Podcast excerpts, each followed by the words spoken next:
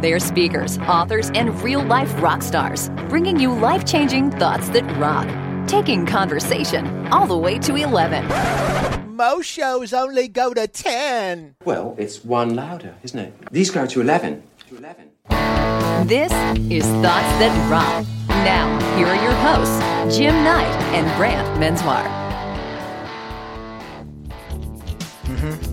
Oh, yeah, come on. Uh. You know Michael Jackson just had hiccups, right? Oh yeah. I said, you want to be starting something. You got to be starting something. I said, you want to be starting something. You got to be starting something. Hmm, uh. Ah, goo. Shimon.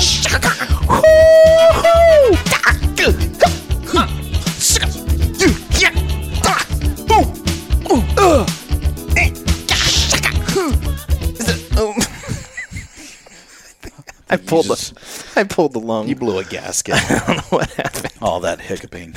I don't know. Welcome, everybody.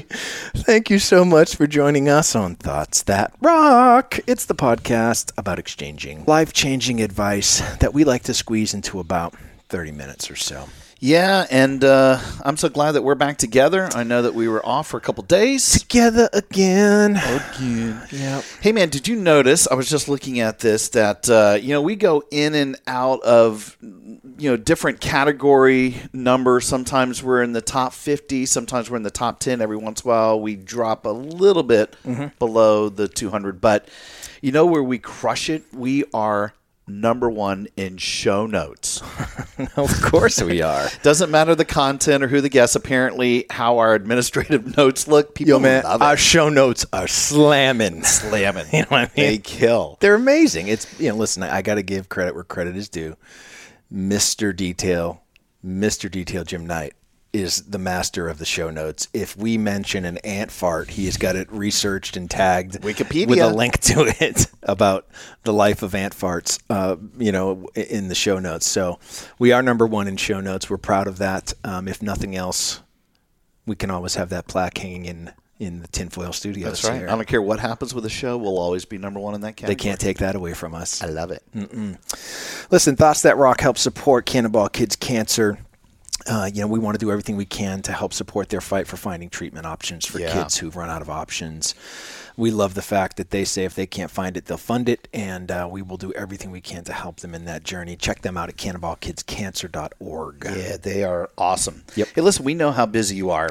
Life is coming at you at about a hundred miles an hour, and just trying to grab those little nuggets of wisdom that could make your life so much better. Yep. You know, it, they're hard to come by. We totally get that, and it doesn't really even matter what you're doing right now. Nope. You could be, let's say, stocking up breakfast supplies at a Holiday Inn Express. or snipe hunting, or maybe you're shopping for midriffs. We just want to be the 30 minutes that you've been looking forward to all week, and that's exactly what we're going to do right now. Brant, Yes, let's do it. Let's do it.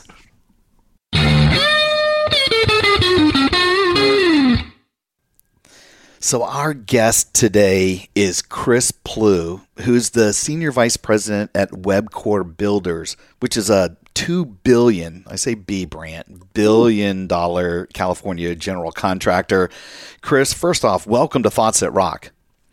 Thank you for having me. Yeah, man, we're we're excited about this, and you know, I'm sure people are going to be interested to find out a little bit more about Webcor, and obviously, uh, you know, we're going to have your entire bio in the show notes. So, fans, if if you're interested, go and take a peek at that.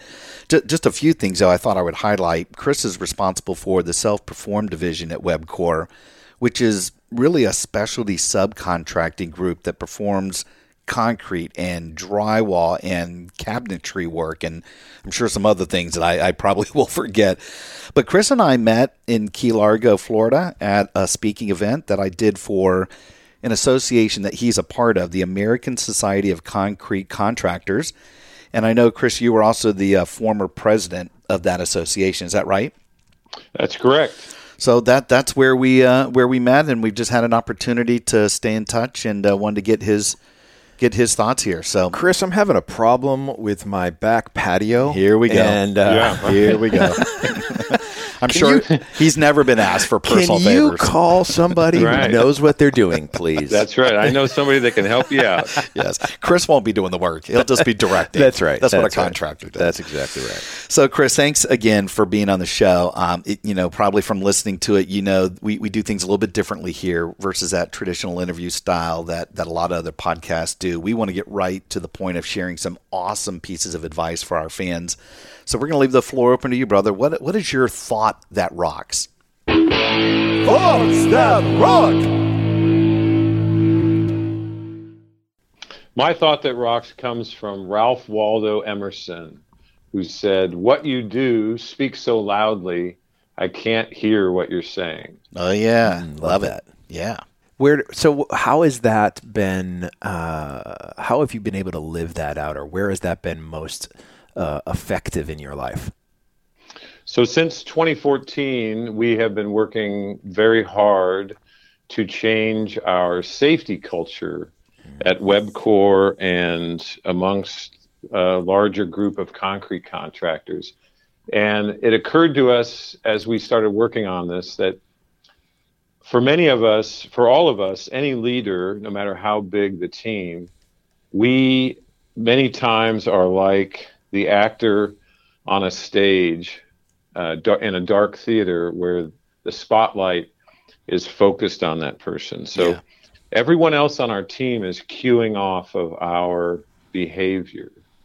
And they, I think human beings are incredibly per- perceptive as to what makes the leader uh, happy, what makes the leader unhappy, what's important to the leader.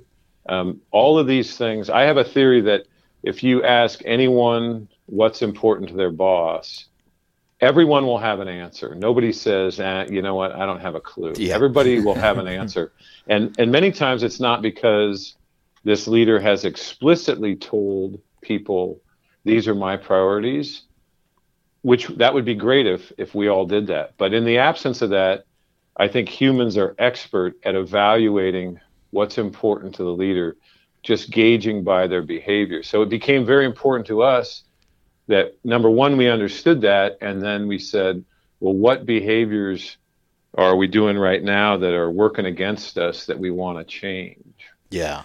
I, I love that. So, you know, what's interesting to me, Chris, is that let's say, as opposed to a sales culture rather than safety culture, right? So, on the sales culture side, you know, you, you we've all heard sales forgives all, right? So so you might misbehave a little bit. Uh, you might be doing things that are going against company guidelines here or there. But if the volume you is there, if Yeah. you're producing, then they can over. Well, they can't. They overlook a lot of that stuff, and Yeah. it really creates some tension within the culture of an organization. But when it comes to safety, you can't do that.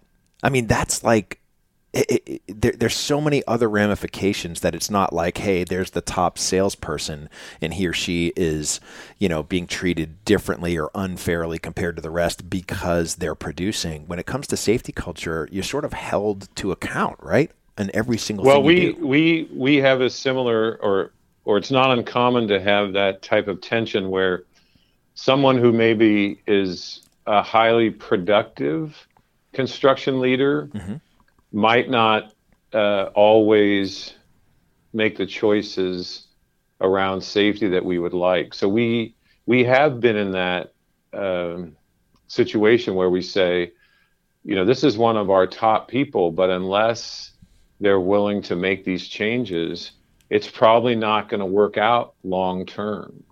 Yeah. And and so yeah, and and the thing that we're always conscious of is there's no number of of managers or leaders that we could hire where we could play one-on-one defense with every person on the site to make sure Sure. that they are um doing the right thing. Yeah. So we want to figure out how could you get them to do the right thing when no one's looking.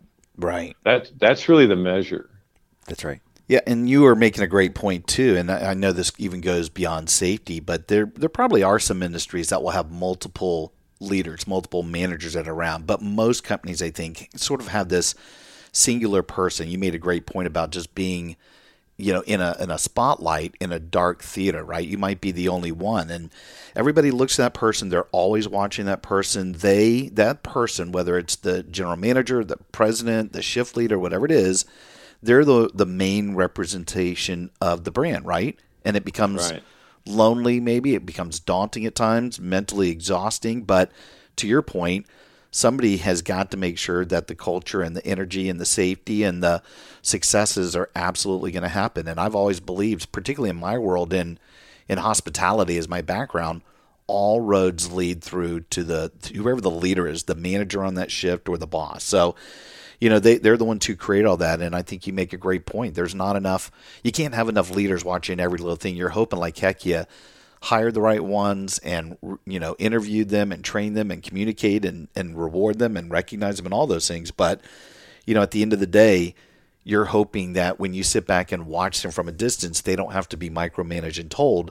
They're doing it because you've got the right ones and you've got the right leader. Do you agree with that? Right. Yeah, absolutely. And and I'm fortunate that I work with a team of leaders that aren't afraid to tell me when something I'm doing uh, may not. Uh, it may be a behavior that's not leading to the end game that I most desire. So that's How- awesome How have you bu- how have you built that culture? Because that is counterintuitive to Yeah, what we it see in most organizations. They're you know people are scared to death to say anything to somebody higher than them on the on the totem pole. So how have you developed a culture where people are comfortable with letting you know when sometimes maybe the behavior isn't in alignment with what you're asking?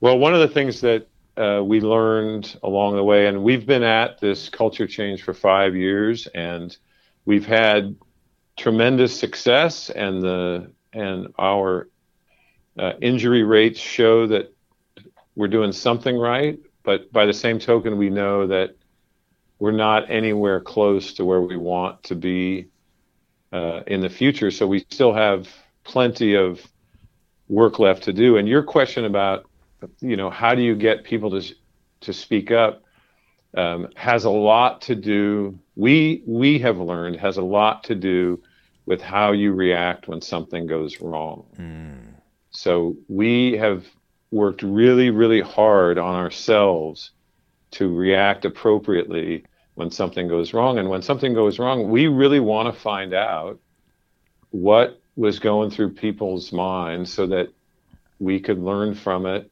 and and benefit from it in the future. And we've had multiple situations where we will be working for a client and something will happen and the client will say i want that person fired mm. and and we will say no no no it doesn't work that way it this is the moment that's the opposite of the message we want to send this is the moment that if we do our job we could change that person in a positive way for the rest of their career.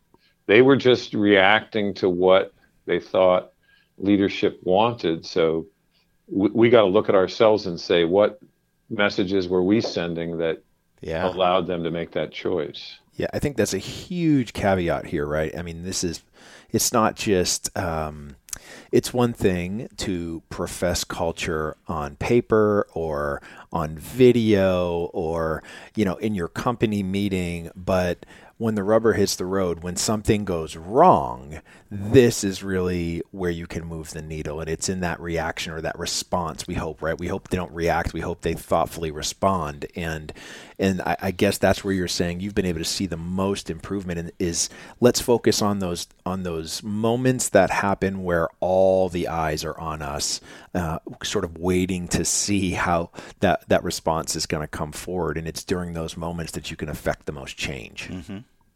And the more that we continually act consistently in that fashion, uh, people become more and more comfortable bringing up things that they would otherwise not speak about. And and for a long time, you know, our construction sites were like other people's construction sites, which what happened on the site stayed on the site Yeah.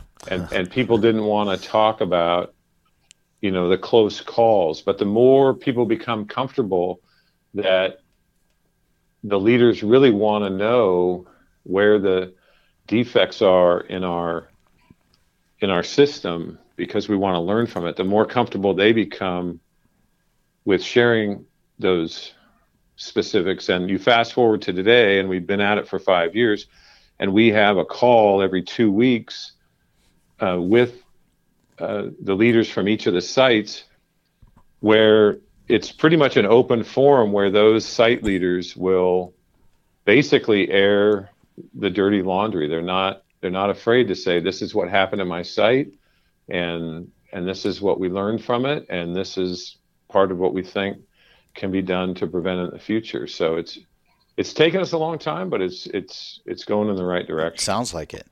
And I want to come back to your thought for a second, Chris. Before I do that, though, uh, Brant and I were actually talking about in your bio, um, you're responsible for the self perform division. What does that mean? So Webcor is a large general contractor that is responsible for the construction of the entire building. And so we do lots and lots of multi-level buildings in, all over California. But within that general contracting uh, performance, we have 600 to 1,000 hourly coworkers Whoa. that that do a lot of the work um, with our own forces. So we do the the concrete work, the drywall work, and all of the finished carpentry with our own forces. So it, it means that not only are we the general contractor, but we're, because we're uh, doing a lot of the work ourselves, we're uh, very immersed in the the building process. That is amazing. I honestly thought that part of your quote that was coming out of that bio because it's it's actually it's a great play on words when it's self perform right when you're saying you know what you do speaks so loudly I can't hear what you say. People have to manage their own behaviors and again it's not what you say right it's what you do which is more important. Um, and it reminds me of I had this great I think he was probably at that time a district manager or an area vice president at Hard Rock. His name is Jamie Strobino, great, great leader in our company who every once in a while he would be running shifts. And I don't know, you know, I was a, at that time I was just a host trainer. I'd be running around the floor, but I'd see him own the floor. You know, he was, guests would even notice to me, they'd see him at the tables talking to people, cleaning up tables. He'd fly over to the expo line to get the food. He'd run to the front and talk to the host to make sure that we were seating appropriately. He was pre-bussing tables, like all of this stuff. And I'd have a, a guest every once in a while that would stop me and go, That's the manager, isn't it? That's the general manager. And and sometimes they'd be shocked that I'd say, Yeah, he's actually, you know, two levels above that. He's an area VP. But their point was they couldn't hear a single word he was saying.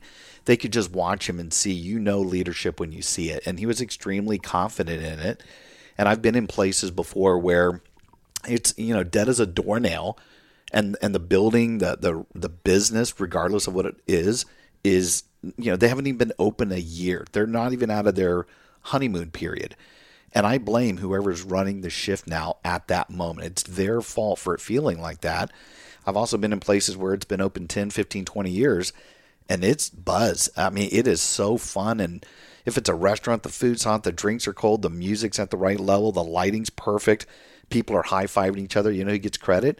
The leader, like you said. It, it's just that all roads lead to that. And again, it's not what you say, it's exactly what you do. So, I mean, I, I love this thought that comes from you, but I actually thought when you were talking about self perform, it was almost uh, we, we will vote people off the island if in fact they didn't do the things that they were supposed to be doing in here. But um, yeah, I love it. I just wanted to share my my story of this guy Jamie Strobino. When I hear your quote, that's who I think of now. Yeah, and I like it. I like your your example uh, because sometimes we say, you know, if you're going to run the car wash, you got to wash a few cars. yes. and and sometimes we don't always think that when we're coming out of school you know, with a big fancy degree that you know we're going to be in management and we don't have to wash a few cars. Yeah, Brant, Chris is still not going to come over and do your drywall, just so you know. he's he's washed a few cars in his day. In the okay? middle of this renovation, it would be very helpful. it would be. He'll give you a number of someone to call. well, I, I love that. I you know I think part part of uh, part of uh, well banding people together the the uh, organization that really sort of I, I, was able to cut my teeth and and um, continue to do just amazing work with what they do in, in helping organizations um, be uh, basically develop a collaborative culture that produces high performing employees. That's ultimately the goal. But, you know, one of the things that we do at the end of each event is we basically sit around and have the uh, the Festivus errands of grievances, right? Yes. you sit around the table and you say, "Here's what I loved about today. Here's what went really well, and here's where shit hit the fan." Right? And so it's like you want to bring those things to the surface because that's how you're going to have if you if you truly want a continuous improvement culture, uh, you got to be addressing those things. So it sounds to me, Chris, like that's sort of the same. You, you you've created enough trust within the organization where people can actually share their concerns and you can actually learn from them rather than just celebrating your successes. Yeah, uh, in your example, I think uh, points out one of the things that we're still trying to do, which is you're talking about the the post shift debrief, Yes. and Yep. and you would you would be challenged to find any sports team that after the final go- gun goes off, they all race to their cars to get home quickly.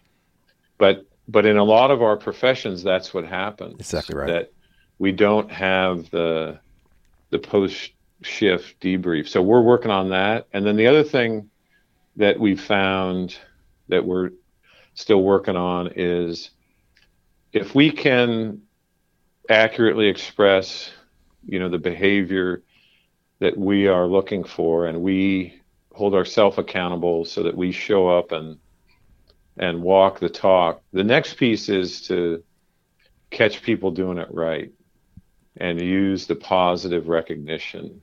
And the the more we learn about it, uh, we come to believe that that there's actually biological things that happen within all of us when we're recognized for positive performance. Yeah. You know, things Yeah. that happen in our brain and and and we're challenged as leaders to to stay focused on the vital few behaviors that we want to positively reinforce. Any of us could go to a job site or a workplace, many of us, and we could spot 10 things that we don't like. But that that's really not helpful to the people that are there That's right. to just give them a laundry list of the things we don't like. It's more powerful if we could figure out to be very explicit about, you know, the, the vital things that we want to see and then positively reinforce those over and over and mm-hmm. over. Chris, how can people stay in touch with you? Right. That's a good question because I am not I am not out there on social media. So That is, can I just tell you that that makes me like you even that it's much pretty more? refreshing. yeah, it's He's- refreshing. yeah. He's an Yeah. enigma. Yes. I think I think you could give my cell number. How's that? Yes, yes, yes. that is literally living that. I love it that you're not being forced into the garbage like the rest of us. Um, and uh, so let me ask this: If people are really interested in Webcor and what you guys are doing, um, should we send them to your website? What's the best way people can really take a look at what you guys do? Yeah, I think you can get get a hold of us through the website. That is probably the best way. Fantastic. Perfect, perfect. Fantastic. Don't don't put your cell phone out there. People are just going to want drywall help. That's They're- right. They're gonna And we're no, and we're happy to share because uh, although contracting may be a competitive business, um, on the safety side, none of what we're doing is proprietary, and and we want to share it. Fantastic. Actually, I, I will say this: being uh, down there with uh, ASCC, um, you know, the contracting contractors, that is something that I noticed right away. There were definitely everybody in that room could be considered competitors, and, and probably were. I didn't feel that. I felt like you guys were all about Yeah. sharing and caring, and maybe it was more on the safety side. But No, it's true. It's it's it's it's that it's special to that organization. So we have people that come to that organization and they say, "This is unique." You know, I'm in lots of organizations, but there's something about this organization that's special, and that is what is special about the American Society of Concrete Contractors. It's the I call it the secret sauce. Is that I can I can find somebody there that does exactly what I do in another market in Chicago or New York or a place that I'm not doing business. Yeah. And and they will they will share with me. They will be open book. They will tell me everything I need to know, and vice versa. Yeah.